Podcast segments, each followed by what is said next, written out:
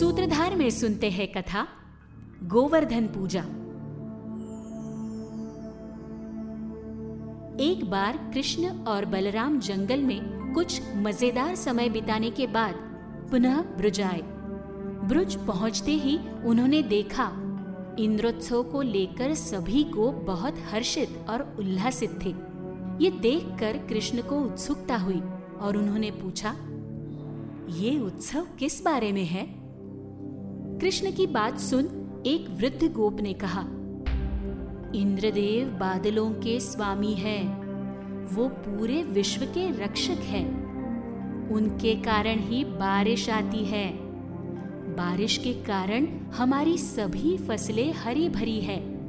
हमारे मवेशियों के पास चराने के लिए पर्याप्त घास है और इंद्रदेव के प्रसन्न रहने से पानी की कभी कमी नहीं रहती।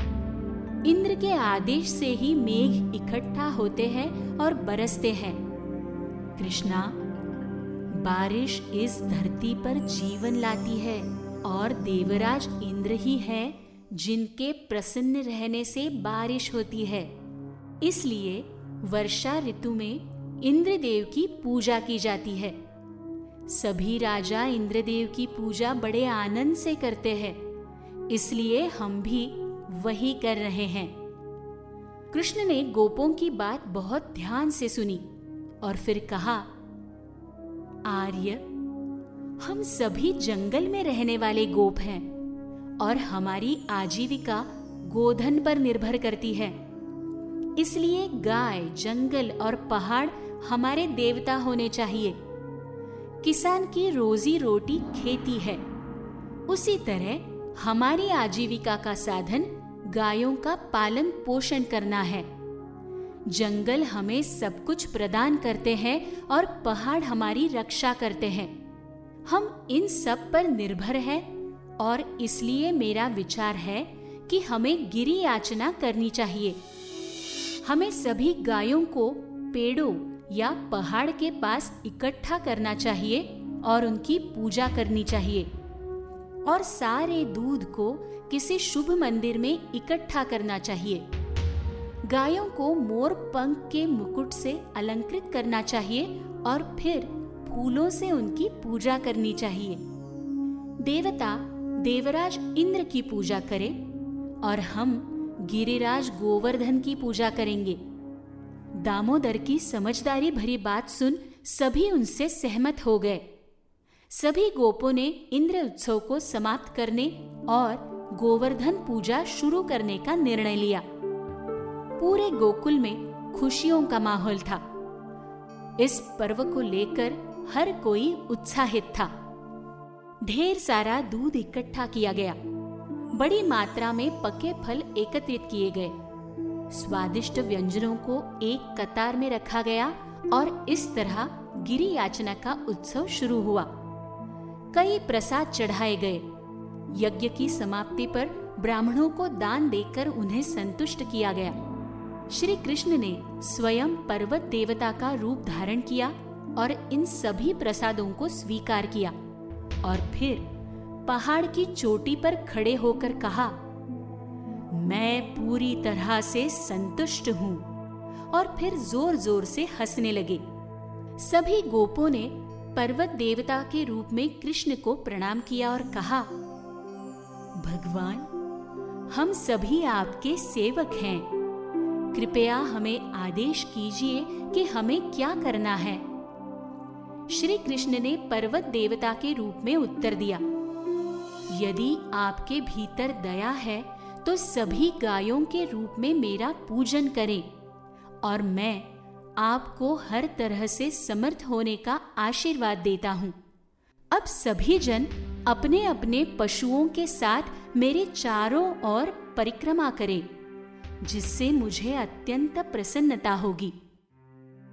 श्री कृष्ण के वचन सुन सभी गोप अपने मवेशियों के साथ परिक्रमा के लिए पहाड़ के चारों ओर खड़े हो गए। फिर खुशी खुशी वे पहाड़ के चारों ओर घूमने लगे।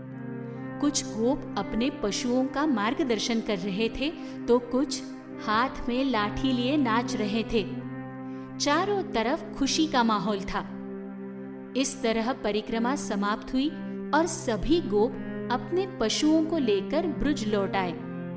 जब देवराज इंद्र को पता चला कि उनके इंद्र उत्सव को रोक दिया गया है तो उन्हें बहुत क्रोध आया। उन्होंने बादलों के एक गण को बुलाया जिसका नाम संवर्तक था, और उनसे कहा श्री कृष्ण के कारण वृंदावन के लोगों ने मेरा त्योहार नहीं मनाया। अब मेरा आदेश है कि तुम उनकी जीविका के साधन गायों को भारी वर्षा और आंधी से परेशान करो। और सिर्फ़ इतना ही नहीं, मैं भी तुम्हारे साथ चलूँगा और अपने वज्र और बिजली का उपयोग करके ऐसा तूफ़ान पैदा करूँगा जो पहले कभी किसी ने नहीं देखा होगा। क्रोध के कारण देवराज इंद्र ने भयंकर रूप धारण कर लिया। ब्रुज के चारों ओर काले बादल छा गए। आकाश में बिजली चमक रही थी, जिससे वातावरण और भी भयावह हो गया था। देखते ही देखते भारी बारिश होने लगी। पेड़ उखड़ गए थे। और नदियाँ बारिश के पानी से गरज रही थी। मानो ऐसा लग रहा था जैसे विनाश की घड़ी अब नज़दीक है। सभी को बहुत डरे हुए थे। गायें ज़ोर ज़ोर से रो रही थी। ठंड के कारण वे अपने शरीर को हिला भी नहीं पा रही थी। उन्होंने कई दिनों से कुछ खाया नहीं था, जिससे वो बहुत कमज़ोर हो गई थी, जिसके कारण कई गायों की मृत्यु हो गई थी। लगातार तेज बारिश के कारण उन सभी का हाल बेहाल था। वो ठीक तरह से खड़ी भी नहीं हो पा रही थी। कुछ बछड़ों को बचाने की कोशिश कर रहे थे, लेकिन बुरी तरह असफल हो गए थे।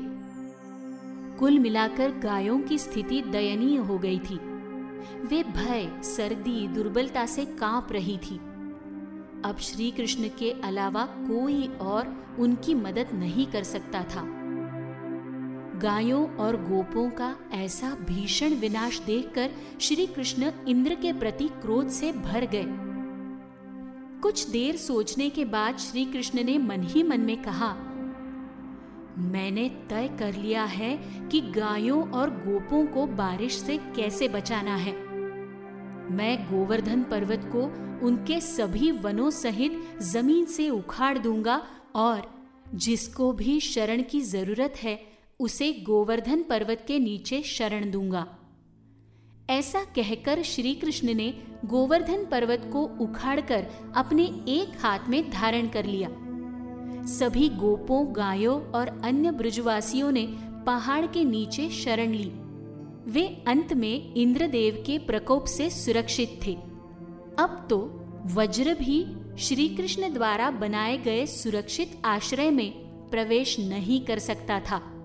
देवराज इंद्र का क्रोध उन पर सात रातों तक बरसता रहा।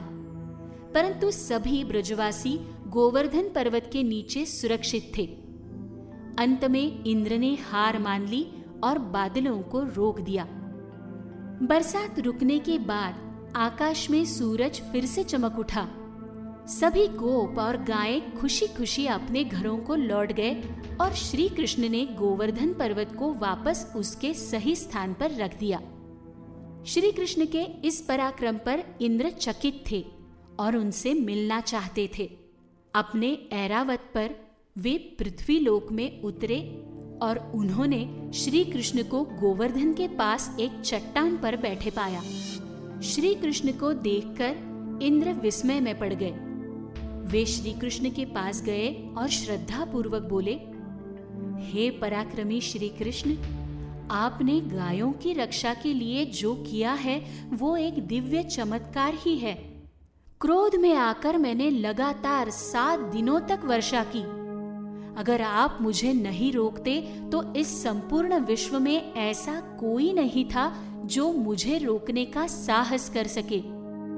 आपने एक बार फिर सबको चौंका दिया है। मैं देवताओं का इंद्र हूँ तो आप गायों के इंद्र हैं। इसलिए आज से आप गोविंद के नाम से जाने जाएँगे। इसके अलावा मैं आपको वर्षा ऋतु का आधा भाग देता हूँ, जिसे शरद ऋतु के नाम से जाना जाएगा। उसमें सभी जन आपकी पूजा करेंगे।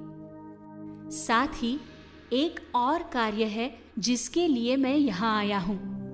आप कंस, केशी और अरिस्तासुर जैसे राक्षसों का वध करें, जिससे लोगों का कल्याण हो सके। साथ ही मेरा एक अंश कुंती के गर्भ से उत्पन्न हुआ है, जो मेरे ही जैसा है।